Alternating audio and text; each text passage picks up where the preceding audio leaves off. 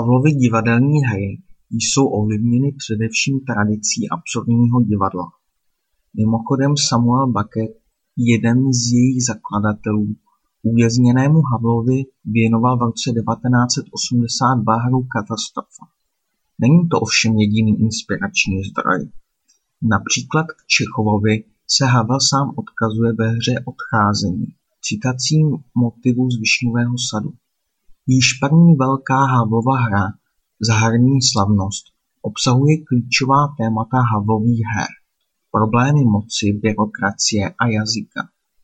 Její hrdina Hugo Prudek příslušností k absurdní byrokratické organizaci a přijetím jejího jazyka ztrácí vlastní identitu.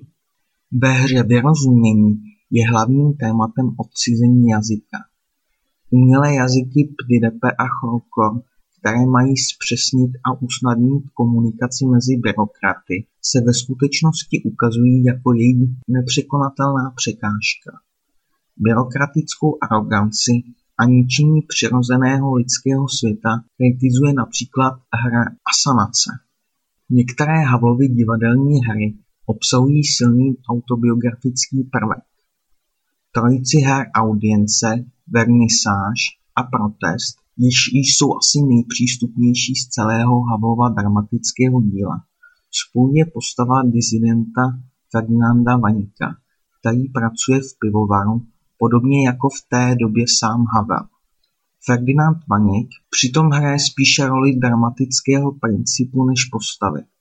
Sám toho dělá a říká málo.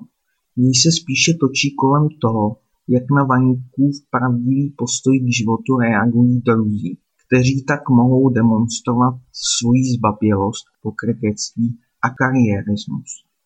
Lago Desolato je studií strachu pronásledovaného dizidentského spisovatele o svou identitu. Hlavní postava odcházení, které Havel napsal po skončení své prezidentské funkce, prožívá situaci po ztrátě politické funkce a hra se dotýká problémů korupce nebo bulvárního tisku.